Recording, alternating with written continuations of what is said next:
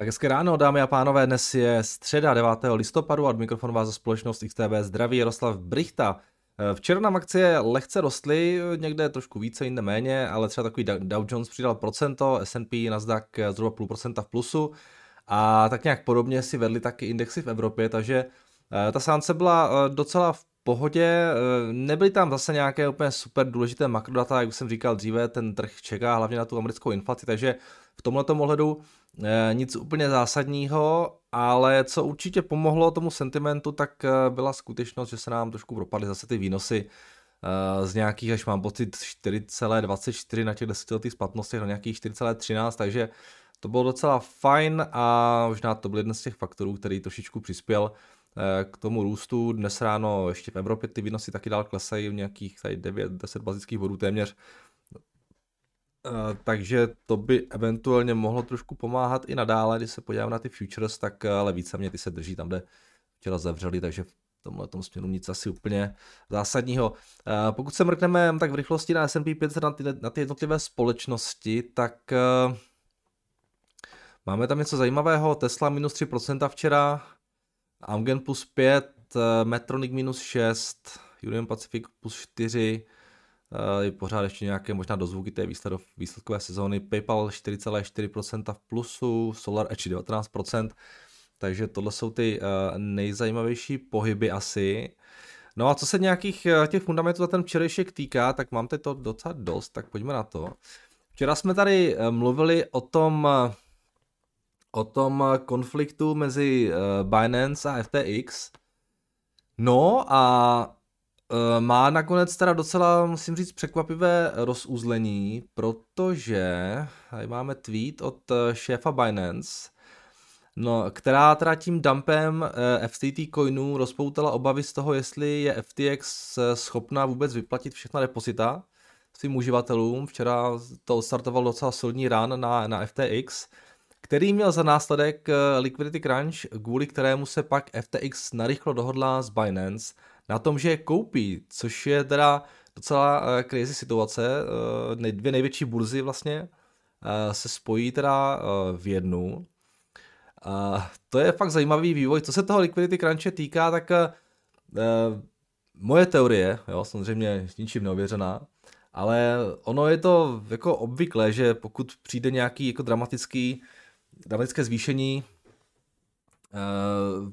výběrů, tak eh, spousta těch eh, burs, a nejenom burs, ale třeba i PayPal nedávno měl trošku takovýhle problém, tak eh, prostě to nezvládá manažovat, protože oni většinou mají k dispozici nějaký, nějaký likvidní nějaký, nějakou prostě hotovost, kterou tak jako nějak, kdyby, kdyby jo, ty, ty burzy většinou ví zhruba, jaké jsou průměrné výběry, mají nějakou, řekněme, pohotovostní rezervu a zbytek často jo, je někde prostě třeba zainvestovaný, řekněme třeba v nějakých dluhopisech, nebo já nevím, jak to má FTX. Jo? Oni teda říkají, že jako ty klientské, eh, klientské eh, peníze neinvestují, ale nevím, jestli jim, jim to věřím. Takže moje teorie, jo.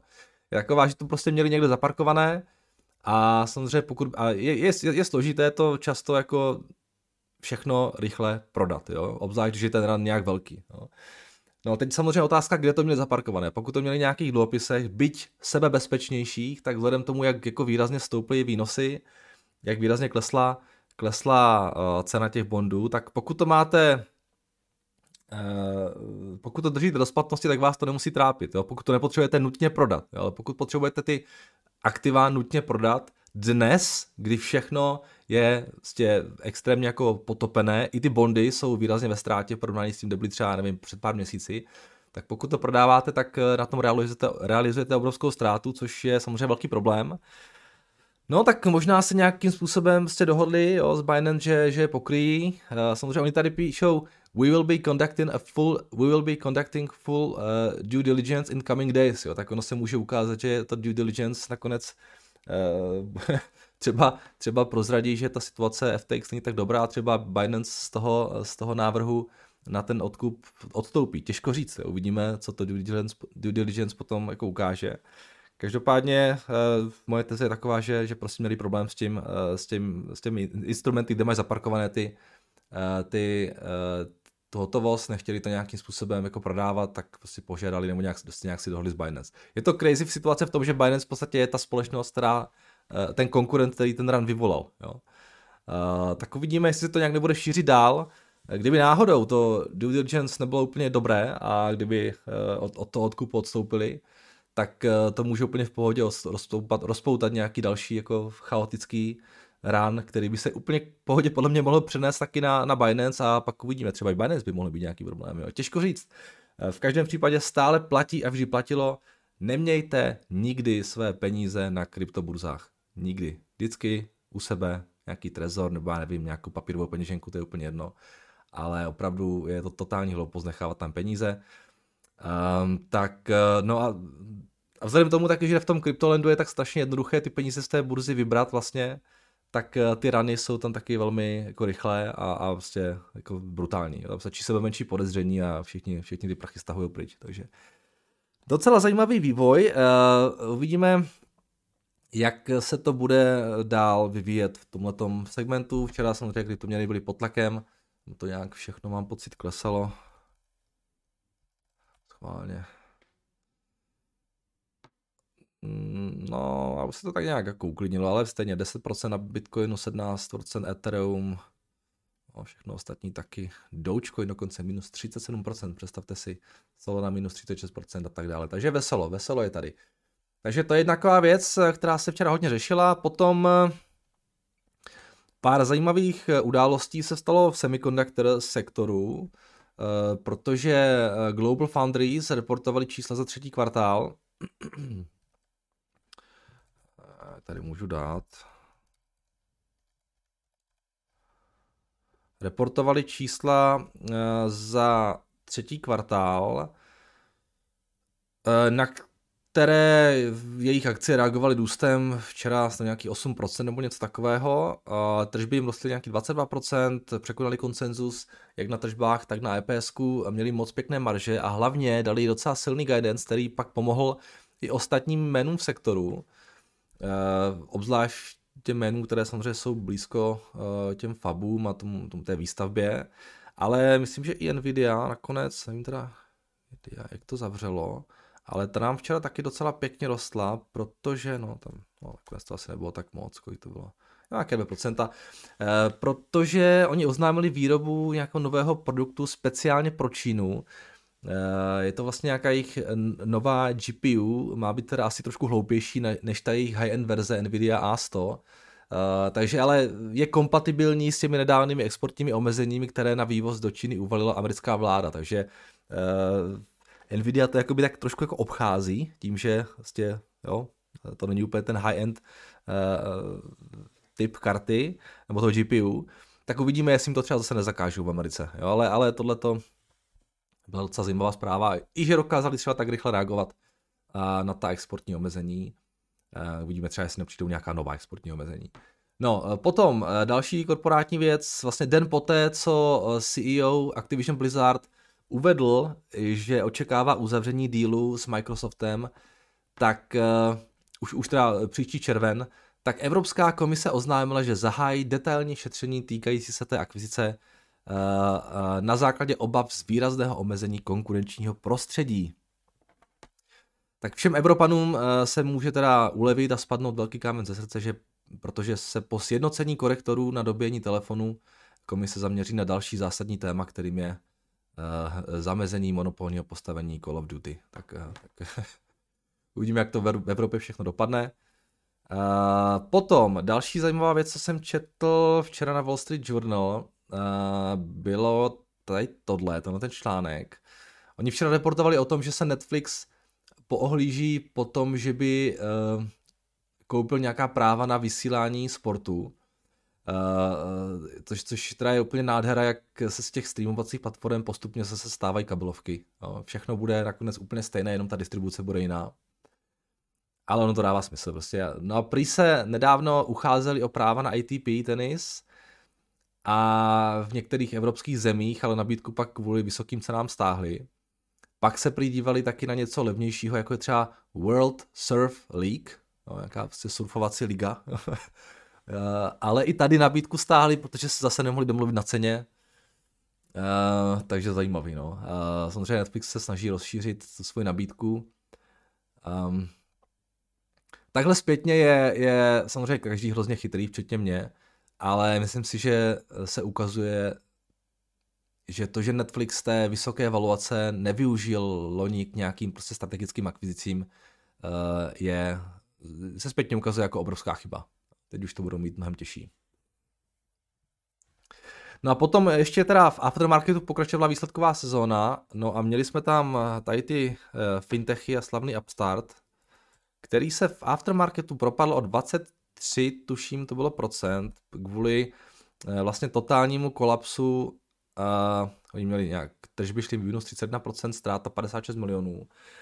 Kvůli v podstatě totálnímu kolapsu s těmi sekuritizovanými půjčkami, uh, nikdo v tomhle trhu nechce, které, které v tomhle trhu nikdo nechce kupovat, takže je tam v podstatě velká nerovnováha mezi nabídkou a poptávkou. Lidi by si půjčovali, ale uh, nikdo jim to nechce dávat ty peníze.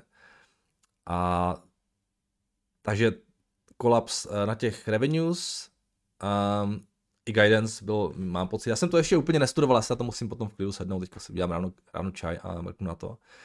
Každopádně další slabý kvartál, já jsem tak nějak jako podezříval, uh, že to tak nějak dopadne. Uh, myslím, že Affirm reportoval výsledky, tam taky další fintech, tam bylo myslím nějakých 13 nebo 14, 15% dolů. Takže ty fintechy to dál schytávají.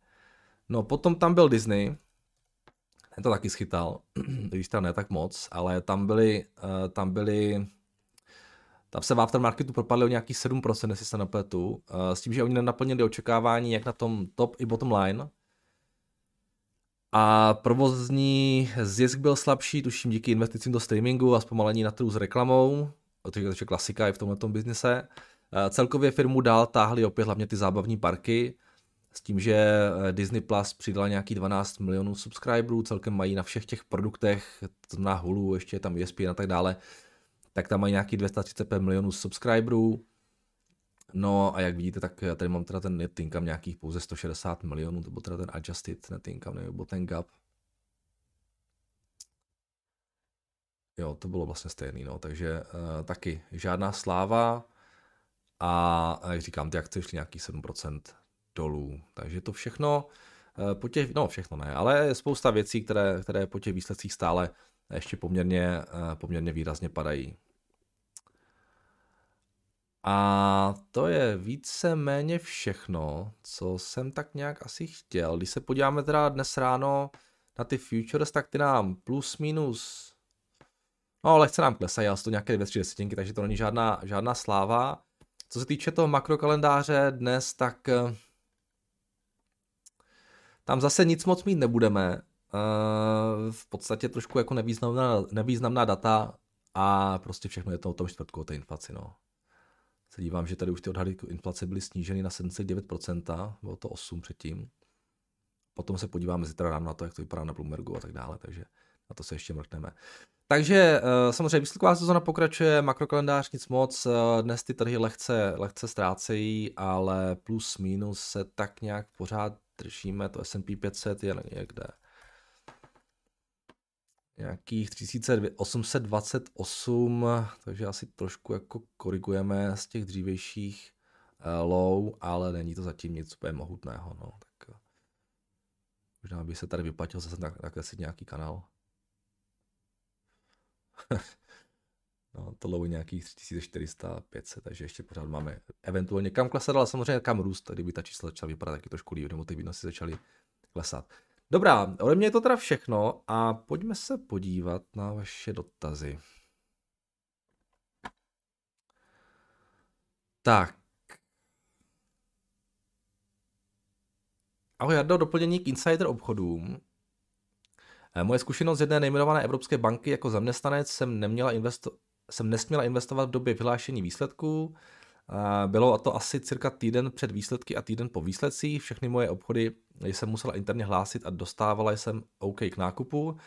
Pokud jsem zadala pokyn, který měl platnost i v době vyhlášení výsledků, eh, tak to bylo OK. Jinak mám dojem, že v roce 2020, 21, 22, tak moc se na akcie této banky nereagovala na vyhlášení výsledků. Pozoruji to u této banky až od 3 až do března 2022. Krásný den všem. Tak eh, děkuji za update. Ono v Evropě to takhle je, tam je to mám pocit trošku přísnější s, těmi, s tím hlášením, hlášením obchodu a tak dále. Uh, OK, OK, říkám, nejsem si úplně 100% jistý, jak je to s tím vylašováním výsledků v té Americe, tak eh, možná to bude třeba podobně, nevím, někdy jsem to nějak hlouběji nestudoval, takže každopádně díky za, díky za uh, info. Tak, to sem chodím jen tak, jak neuvětelné, jaký jsme podobný pan Brichta, já a manželka vás počíváme hlavně kvůli tím komentům citom alebo situacím ze života, nějaké akcie jsou na druhé koleji a jaké to vlastně pro začalo. YouTube Power. tak děkuju, pozdravujte, pozdrav, zdravím manželku. Eh, ahoj Jado, jenom se vrátím k tým knihám. Ježí, zas. Eh, ještě v rychlosti. Já osobně jsem používal Aukro a bylo to super na prodej a jestli ti jde o tvoje zápisky, tak je můžeš začernit. Já vím, já vím. Nechte moje knihy už na pokoji. Já je neprodám. Uh, třeba. Tak, uh, ale jo, samozřejmě, díky, díky za, za info. Tak ahoj Jardo, dlhšie jsme tu neměli pohled na plyn a elektřinu v EU. Věděl byste na to v rychlosti pozrieť? Jo, můžeme se podívat určitě. Druhá část, ak by si mal vybrat mezi Amazonem a Microsoftem, eh, co by byla, čo by byla aktuálně pre teba lepší kupa, z hlediska ocenění biznisu, alebo sa oplatí nakoupit oba tituly, případně žádný, nepýtám se jako investičné doporučeně, ale osobně plánujem nakoupit oba tituly, protože mi přijdou jako kvalitní biznis a bylo by fajn doplnění podle mě k Apple Alphabetu, len fin prostředky jsou omezené, jasně. Tak uh, já mám oboje a mám v podstatě asi řekl bych stejnou, stejný uh, objem mám tam nějaké 3%, myslím v Amazonu i v Microsoftu, takže to mám tak jako rozložené podobně. Myslím si, že Microsoft je bezpečnější, um, Amazon pokud se jim to tam podaří stabilizovat a začnou konečně vydělávat, začnou se trošku soustředit na to cashflow, tak má větší upside. Za předpokladu ale, že opravdu uh, začnou uh, začnou generovat prostě větší cashflow jo, a dají trošku dokupy ten, ten business, který momentálně čelí, čelí tomu problému, že oni strašně expandovali během toho covidu a teďka, teďka to je hrozně vidět na tom, na tom bottom line, na tom cashflow. A co se týče té elektřiny, tak se můžeme podívat. Je fakt, že jsme se to už dlouho nedívali, ukažte. Tak tohle je teda zemní plyn, to je ten jednoměsíční forward, který tady sledujeme. To asi půjde tak do strany, bych typnul na. No nějaký 35, uh, 35 dolarů za MMBTU, ale dělám se, že jsme byli dokonce na 22 chvilku. Tady to docela pěkně spadlo. Uh, tady je to hlavně o tom, že ty zásobníky jsou prostě plné a není to kam moc dávat, takže není důvod, aby ta cena byla nějak vysoká. Samozřejmě zdaleka nemá Evropa vyhráno, protože po této zimě bude potřeba ty zásobníky doplnit. Já jsem poslouchal teď nedávno taky, uh, taková zajímavost, poslouchal jsem ten earnings call RLP, uh, kde mluvili o té poptávce uhlí a oni taky říkali přesně, že, že Evropa teď trošku vypadla, protože jsou, jsou plní, ale že čekají, že ten příští rok se to znova jako vrátí, protože samozřejmě jako není to jen o plynu, ale i tomu uhlí, které vypadlo, vypadlo z Ruska, uh, takže to doplňování potom ten příští rok bude docela zajímavé. Takže možná, možná přijde nějaký další, jestli se samozřejmě nějak jako nevyřeší ta situace Rusko-Ukrajina uh, na to, tak uh, si dokážu představit, že v tom příštím roce po té zimě, nebo třeba v průběhu té zimy, pokud bude nějaká tuší, eh, tak se to může zase jako rychle vrátit zpátky nahoru, ale těžko říct, uvidíme. A teď tam úplně není, není důvod prostě k tomu, aby uh, ta cena nějak výrazně rostla, protože ty zásobníky jsou zatím plné. Takže tohle je zemní plyn a elektřina.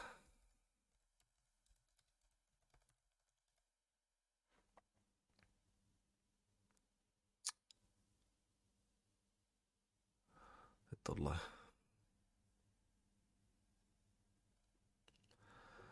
Jakých 331 no, za megawatt hodinu, to je ten, ten uh, baseload na rok dopředu. Takže taky to postupně klesá. Tak, dobrý den, co říkáte na výsledky RLP? No, ne, ne, nechystáte se je také překlopit do růstových titulů i vzhledem k tomu, že když zohledníme naředění akcionářů mezi 2014 a 2015 je titul jde skoro na all time high a přeci jenom se může titul nacházet poblíž cyklického high. Je to jedna z alternativ, taky nad tím přemýšlím.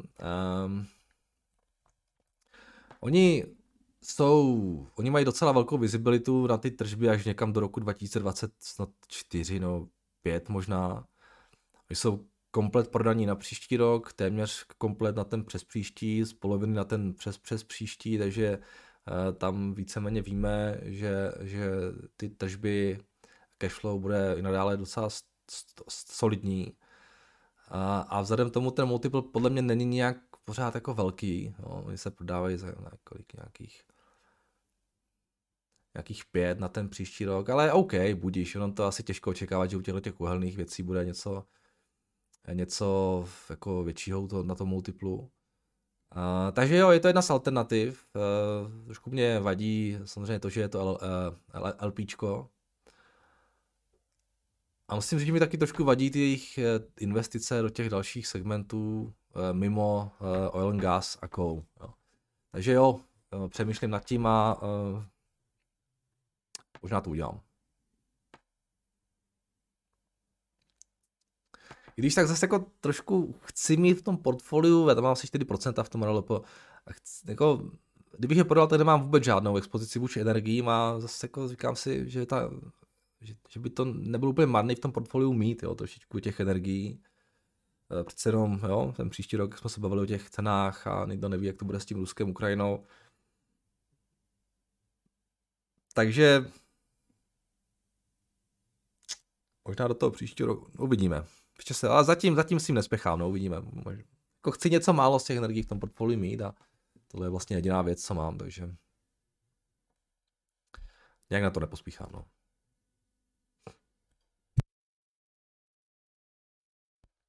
Tak, co tady máme dál? Dobrý den, Nardo. Uh, ještě k investiční konferenci, co hovoríš na přístup k investování a prezentaci chalanou z Rakouska? Který prezentovali Micron. Po obědě jsem vás už na konferenci neviděl a tak jsem se nechtěl opýtať troll otázku, či se nechcete zbavit knih, co vám leží ve sklepě. Uh, ti kluci z Rakouska z toho Micronu uh, určitě jako chytří, uh, kluci rozhodně. Uh, v podstatě ta první část byla jako hodně teoretická, ono je fajn, když si to člověk uvědomuje, protože ta teorie je správná, ale v, je to teorie. Jo? Mě víc zajímá, proč si myslí, že Micron bude mít, ten, jo, ten, ten jejich předpoklad, oni tam měli, má pocit, že bude mít 10 miliard free cash flow a, a z toho vycházeli v podstatě. Jo.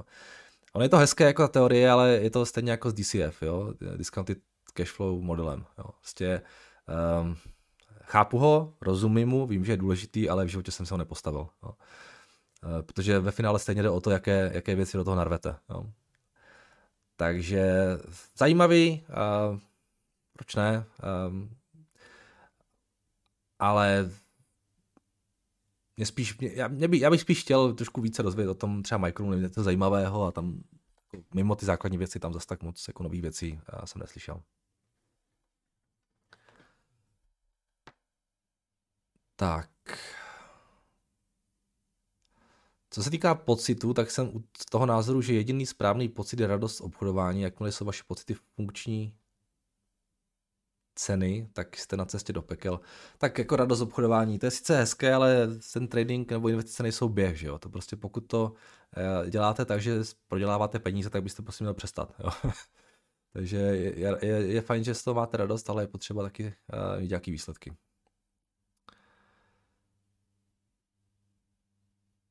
Tak, zdravím Jardo, jak se poté, co se stalo na kryptoburzách, jako Celsius a teď FTX, díváš na Coinbase? Coinbase jako burzu a stejně tak XTB jako broker jsem si vybral i proto, že jsou veřejně obchodovatelné společnosti a musí reportovat svým akcionářům. Teď po earnings vnímám, že i Coinbase má problémy, ale nemyslím si, že by ji to mělo položit, i kdyby současná situace na trhu s krypto trvala další dobu. Jak je tvůj pohled? Děkuji, Matěj.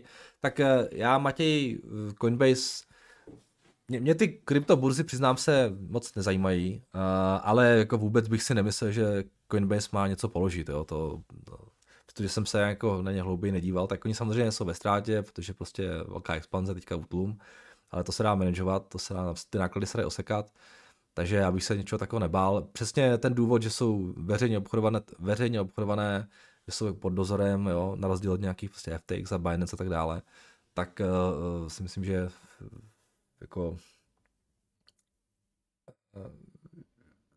je více-méně zárukou to, že, že se tam nedějou nějaké shady věci. Jo.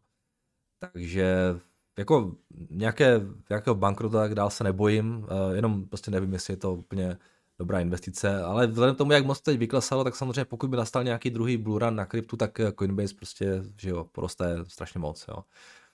Ale pořád si myslím, že, nebo já jsem toho názoru, že je lepší být v tom kryptu přímo, než přes ty burzy. I když říkám, teď už to neplatí tak moc, jak to platilo třeba loni, uh, vzhledem tomu, že ty burzy strašně vyklesaly a v podstatě pokud by ten bull run nastal, tak to je trošku napákovaná investice, ta, ta kryptoburza. Ale říkám, uh, já, já do tohle úplně neinvestuju.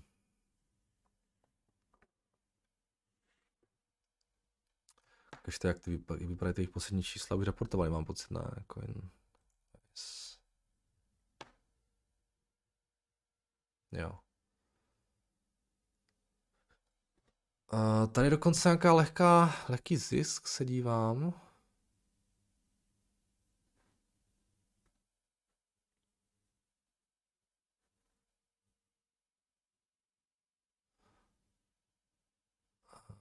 tam ještě letní čísla. No, ne, gap, gap tady určitě zisk není. Jo, ale s tím se dá pracovat, podle mého názoru. Oni strašně jako šlapali do toho marketingu, jo, to se dá osekat, R&D se dá osekat. Um, jo, to bych se nebál jako úplně, že by to, jo. Mají 5 miliard cash. Jo. To je řešitelné. To není jejich první krypto boom and bust. Tak. Dobrý, neexistuje něco jako podobný princip eh, jako Costco v EU nebo i včera, nic mi nenapadá, ani jsem nic nenašel. V nějakých zemích EU už Costco je, a jestli se, jestli se nepletu. Uh, nevím, jestli je v EU, možná jo, nevím. Um, podobný, podobný business model já nevím, mě to napadá, napadá jenom makro, ale to tak není úplně to stejný, no, tak eh, je to něco možná trošku podobného. Musíte být nějakým členem, že jo, abyste to mohla kupovat. Je to velkou obchodu. Ten treasure hunt tam asi tak úplně nefunguje jako, to, jako v tom kosku, ale to bych asi neřekl, že to je nejbližší. Včera byla karvána, ale byla přes Mažimit rotazy, takže neumím komentovat tam. Podle US finančních youtuberů je ta firma, jde ta firma Dokitek. No, tak eh, nevypadá to úplně zdravě, no, s tím se shodnem. Tak dobrý, Nardo, poprosím o info, jaká je dle vašeho názoru minimální vhodná částka na nákup akcí při dokupu propadu a tak dále. Předem děkuji za odpověď. A minimální částka. Víte co?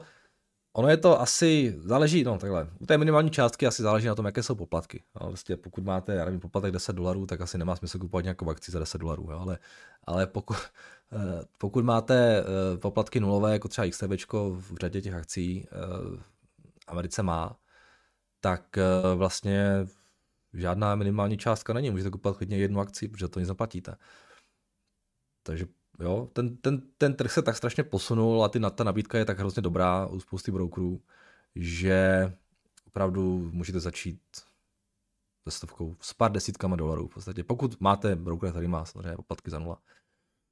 Jo, a jinak záleží na těch poplatcích, no, tak uh, nějak si to spočítat, aby to nebyla velká část, ten poplatek z té, z té investice. Jo. Pokud je to, řekl bych, pokud je to ten poplatek víc než procento tak eh, bych spíš čekal, bych, bych jo, řekl bych, že ta minimální částka by měla být taková, aby ten poplatek prostě nepřevyšoval procento. No. Třeba, jo, jsem si jako vycuzal z prstu, ale pokud máte 10 dolarů poplatek, tak aspoň třeba těch, nevím, to je kolik to je, 1000 dolarů, o 1000 dolarů. A 10 dolarů poplatek už dneska takový nemá, takže, takže voda. Pokud máte dolar, tak třeba 100 dolarů.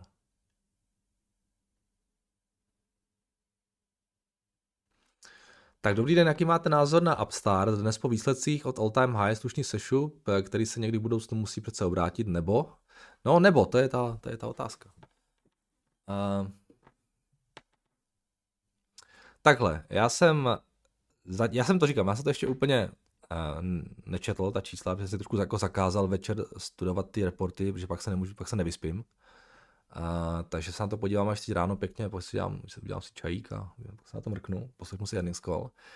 Uh, já jsem toho názoru, že je to pořád cyklický problém. Uh, že na tom business modelu nic špatného není. Nemám, myslím si, že nemám důvod měnit tezi. Uh, oni tam měli nějaký snad 25 milionů, mám pocit, jenom uh, na ztrátách z těch, uh, z těch, na tom net interest income, což pravděpodobně souvisí s tím mark to market oceněním těch půjček. Což jsou všechno věci, které se můžou jako docela pěkně obrátit v momentě, kdy, kdy ten, kdy ten, eh, kdy ty výnosy začnou klesat. A potom je tam ta věc s tím, že ten trh z dluhopisy vyschnul. No tak to je samozřejmě blbý jo, pro ten jejich biznis, protože když jako nikdo ty půjčky nekupuje, tak vy nemáte žádné tržby. Jenže s tím trhem z dluhopisů je to tak, že uh, on vyschne, nikdo nic nechce a jakmile se eh, ten trh začne trošku uklidňovat, tak se tam všichni strašně rychle vrátí. Jo. Teď je samozřejmě otázka, kdy se tam ti, ti investoři začnou vracet. Jo. Ale v, jo, samozřejmě bude záležet na tom, jak bude ta inflace dlouhá, jak budou ty sazby, jak bude recese, bla, bla, bla. To jsou všechno věci, které já nevím a které uh, budou klíčové pro to, kdy se ten trh s těmi sekuritizovanými, sekuritizovanými půjčkami zase vrátí zpět na nějaké normální úrovně. Jo.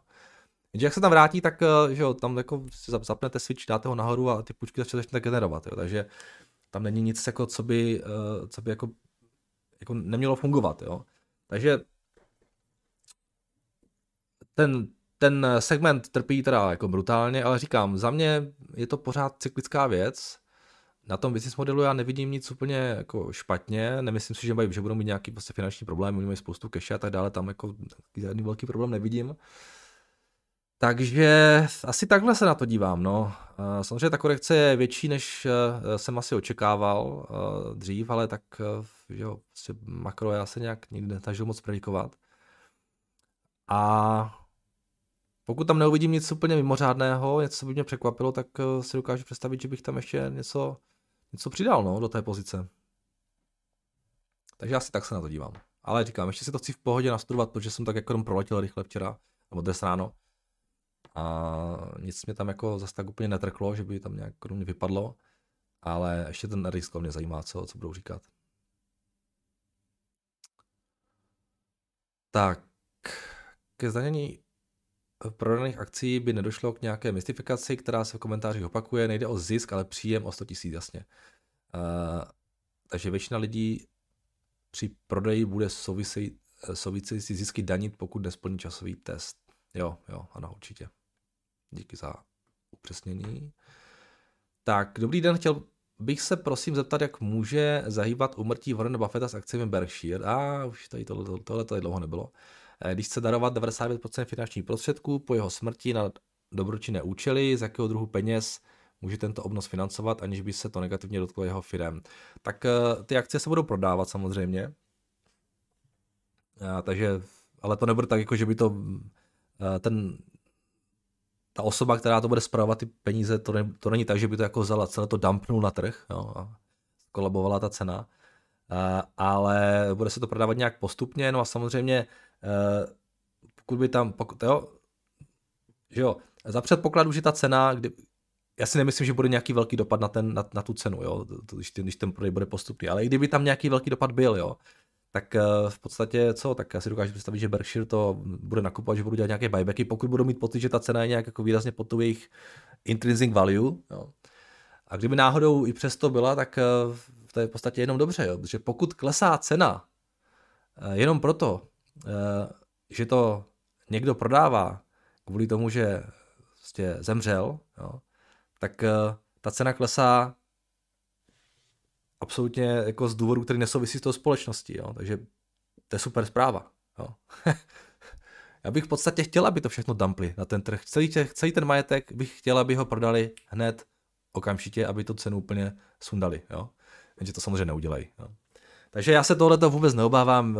Jo. Jednak si myslím, že ten, ten dopad bude jako velmi, velmi malý, protože to bude odloženo v čase.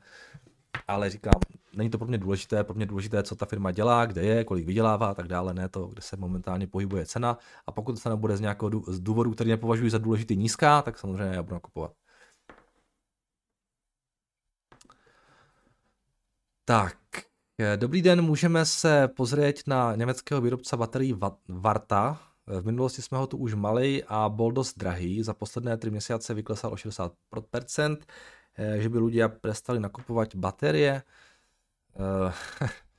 Já myslím, že klesá, protože klesají úplně všichni. Ukažte. Ale tak 60% není málo. Varta. Ukažte. A ah, tady něco bylo, tady něco bylo. Já tady bohužel nevím co, ale řekl bych, že asi nějaký earnings nebo něco. A ah, už to tam bylo, mi to tam skočilo. Vteřinku, jdeme zpátky rychle.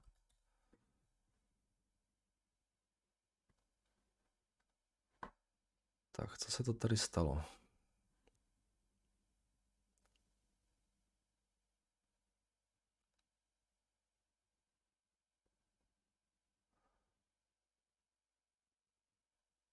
Tady něco Nordic Semiconductor. Varta meanwhile drops after DNB found batteries from its rival Samsung in the new earphones. OK, tak asi přestali dodávat baterie Samsungu nebo něco takového. Nevím přesně, co se tady, co se tady odehrává. Každopádně, eh, když tak zkuste tímhle tím směrem googlovat, A Tady to vypadá, že žádný jako nic moc ziskový. Jo, ono se možná taky, že ona se nemusí prodávat mít baterie, ale hold prostě rostou vám náklady a tak dále a tak dále, že jo, je to evropská firma, předpokládám, což taky asi nebude úplně fajn vzhledem tomu těm cenám energií, kde sídí, kde sídí, v Německu, no. Jo, takže tohle asi taky může trošku přispět k tomu, že samozřejmě ty marže jdou dolů a to bottom line taky, takže pravděpodobně asi tohle můžou být problémy. U řady evropských společností, když se podíváte na ten výhled, tak oni čekají kolik. Uh, za ten příští rok nějakých pouze 37 milionů, což je teda výrazně pod tím, kde byli v těch minulých letech.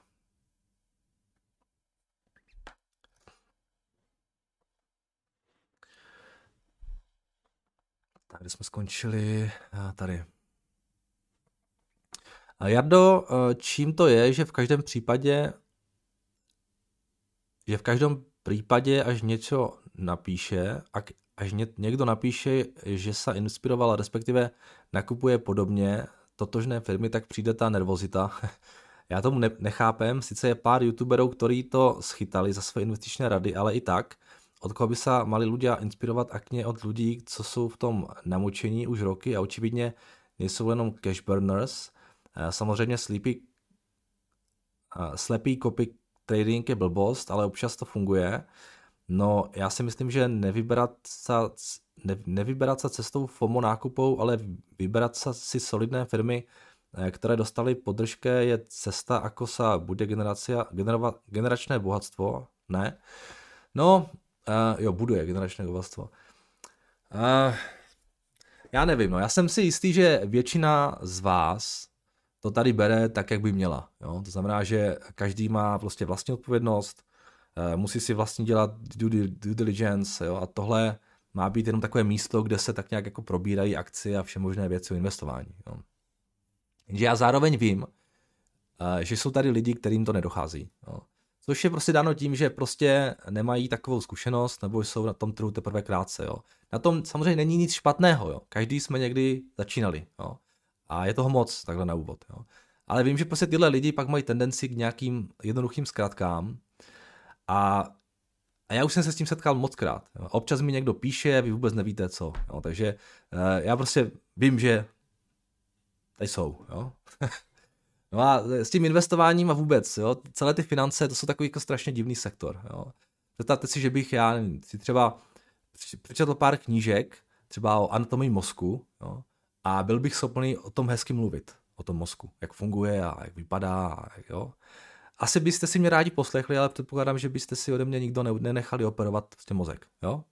Jenže v těch financích to bohužel takhle z nějakého důvodu funguje. No, spousta lidí si je vám schopná svěřit peníze nebo investovat podle vás, i když jste si jen přečetl pár knížek a jste o tom schopen hezky mluvit.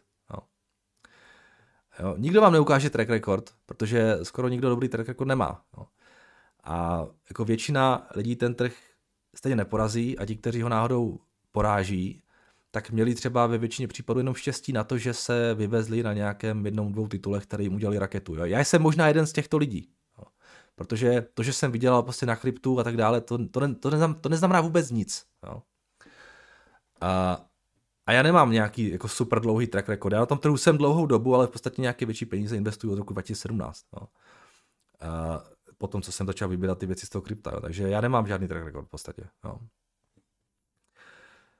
A jo a říkám, prostě často i velmi inteligentní lidi jsou potom schopni v těch financích z nějakého důvodu prostě svěřit obrovské peníze do nějakých šílených fondů nebo nakupovat akcie od uh, nebo kupovat akcie, o kterých slyšeli někde na, od kamaráda na večírku, který dělá v bance, že jsou to skvělá příležitost. Jo.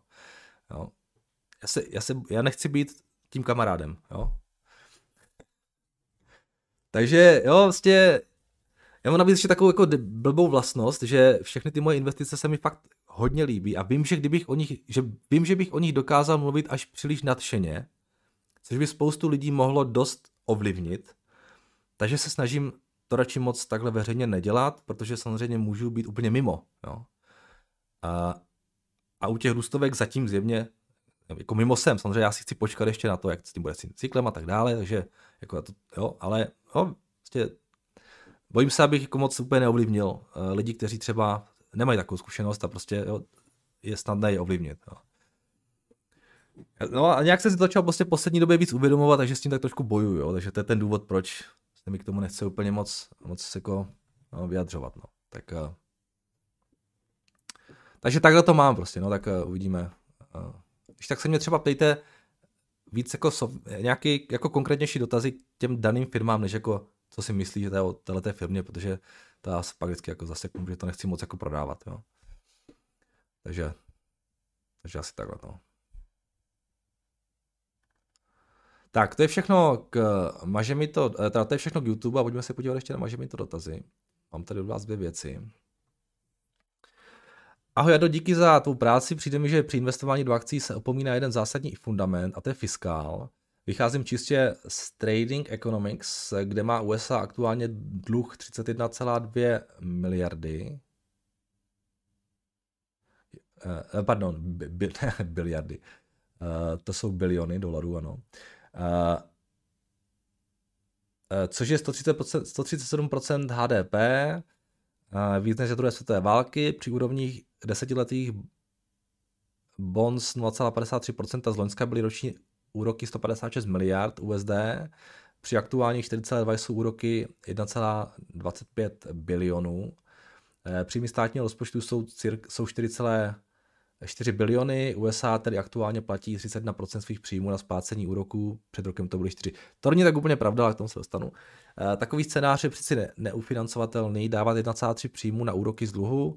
Chci se zeptat, eh, zohledňují to investoři a centrální bankéři nebo se předtím přivírají oči.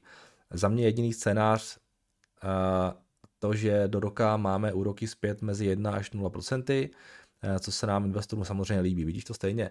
No, uh, oni samozřejmě jako ty, ty úroky tak rychle nenaskočí, jo. tam je potřeba, že jo, oni mají ten dluh rozdělený v nějakých splatnostech, prostě, jo, 1, 2, 3, 5, 7, 10, 30 let a tak dále, jo. takže ten dluh vlastně postupně by rostl v těch dalších letech, jakmile budou rolovat ty starší dluhopisy na ty nové a brát si, brát si nový dluh. Jo. Takže samozřejmě, že pokud by dlouhodobě zůstaly ty výnosy takhle vysoko, tak je to obrovský problém pro ty veřejné finance. Jo. Ale nějakou kratší dobu to jde. Jo. Um, ale ty, ty úroky se prostě zvyšují postupně a ten předpoklad všech je takový, že, že i těch centrálních bank, je takový, že teď radši ty sazby budeme mít vyšší, aby jsme tu inflaci mohli srazit, aby jsme potom zase ty sazby mohli srazit. Jo. Um, jinak eh, pak je potřeba taky dívat se na tu ještě druhou stranu mince, jo, eh, že ten dluh se dá umazat tou inflací. Jo. USA neskrachují, oni si prostě natisnou více peněz. Takže i pokud by nastal nějaký, nějaký problém s tím splácením, tak určitým východiskem z této situace může být právě ta vyšší inflace. No. Um, což si myslím, že je scénář, který někdy do budoucna jo, je pořád reálný, protože ty dluhy nebudou splaceny, jako, že by nějak nominálně klesaly, ale, ale pravděpodobně prostě budou umazány tou vyšší inflací.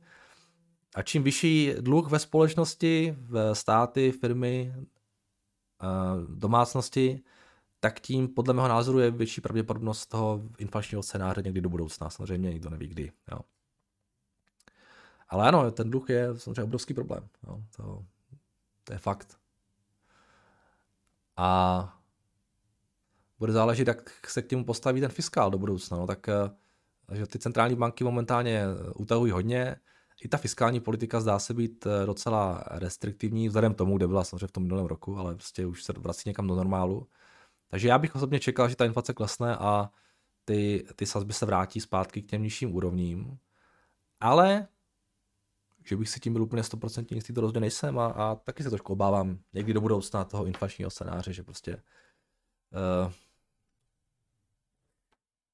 ta inflace bude dlouhodobě vyšší. No ale říkám, makro, je těžký, jen snažím se ho úplně jak predikovat, prostě v tom trhu jsem a, a čekám, jak to všechno dopadne.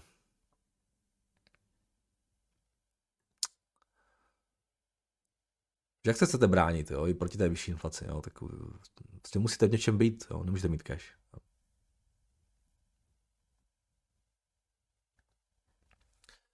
Tak, krásný den, Nardo. Chtěl bych vás poprosit o náhled a komentář ke společnosti Yeti.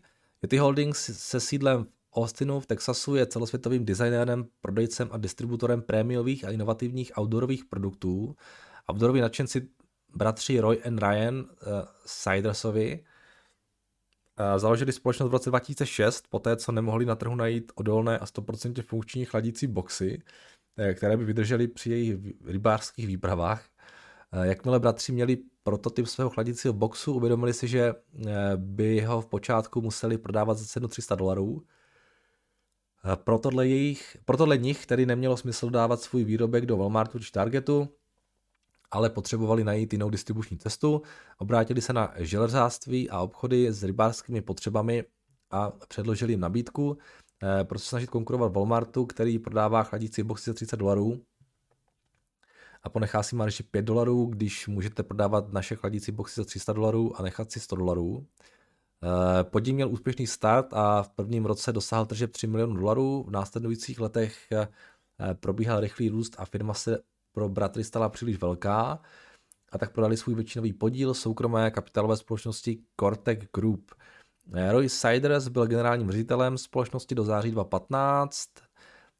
V té době se rozhodl odejít z každodenního provozu a přivedl Meta Rainchise, snad to správně, Eh, který společnost Yeti vede dodnes. Tohle je mimochodem super takový příběh, to se mi líbí, že jste to, že jste si s tím udělal jako čas, se mi vždycky líbí přečíst si něco o tom, jak, jak ta firma vznikala, proč vznikala, a kdo tam byl a kdo tam přišel. Společnost eh, rozděluje produkty do tří kategorií. Chladící boxy a vybavení, to je 39% tržeb, láhve, termosky a termohrnky je 59% tržeb a ostatní produkty jsou 2% nějaké oblečení třeba. Produkty prodává ve Spojených státech, Kanadě, Austrálii Novém Zélandu a v Evropě a v Japonsku prostřednictvím velkou obchodu, to je 44% tržeb a přímého prodeje spotřebitelům DTC 56% tržeb. Výrobní partneři se nachází ve Spojených státech, na Filipínách, Větnamu, Tajvanu, Polsku, Číně, Thajsku, Mexiku a Malajzii.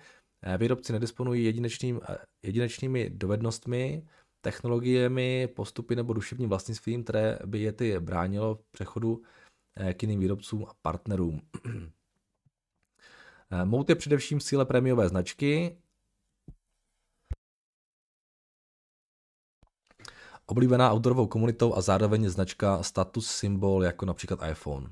To je dobrý Mout. Eh, kvalitní výrobky minulý týden jsem měl možnost vidět na vlastní oči při pobytu v Londýně. Například chladící boxy jsou pověstné svoji Grizzly Proof. Vynikající marketing, vysoké marže. Eh, společnost na... Já jsem si představil ty rybáře, prostě jak sedí vedle sebe a závidí si, že ten má ten, ten, ten Uh, ten ty a ten má nějaký trapný box prostě. Status. Uh, to je dobrý. Uh, společnost za poslední rok provedla zpětný odkup akcí za 103 milionů dolarů a management společnosti nepředpokládá, že by v dohledné budoucnosti vypláceli dividendy. Děkuji, ať se daří Honza. Díky Honza za super, za super uh, představení. To se mi moc líbilo. Neznám společnost, ale jdeme se na ně podívat.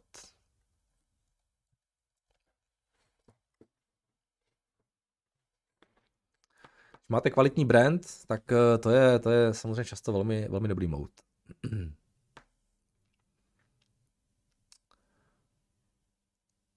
tak 2,7 miliardy market cap, 1,5 miliardy tržby,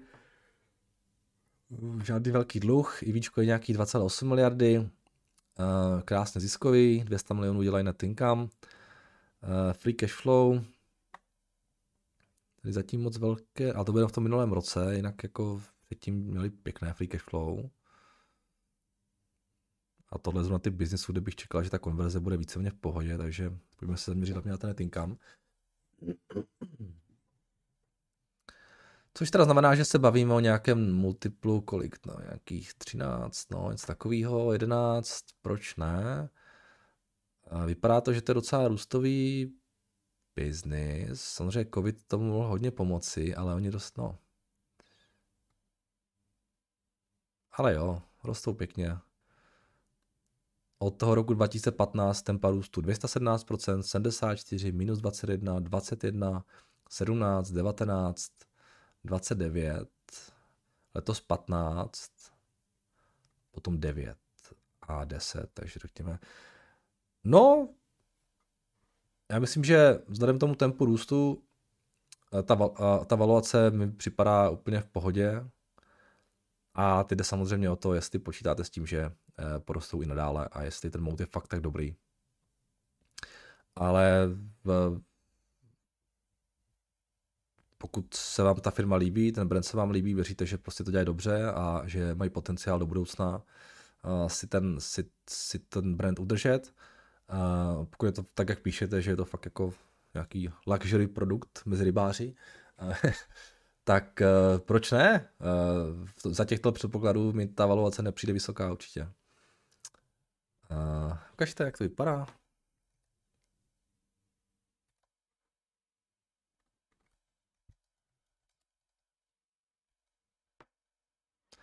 Tohle, jo.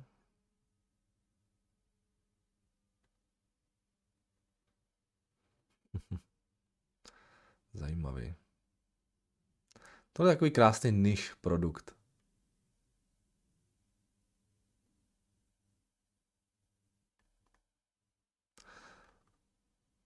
Tohle může být úplně v pohodě super společnost.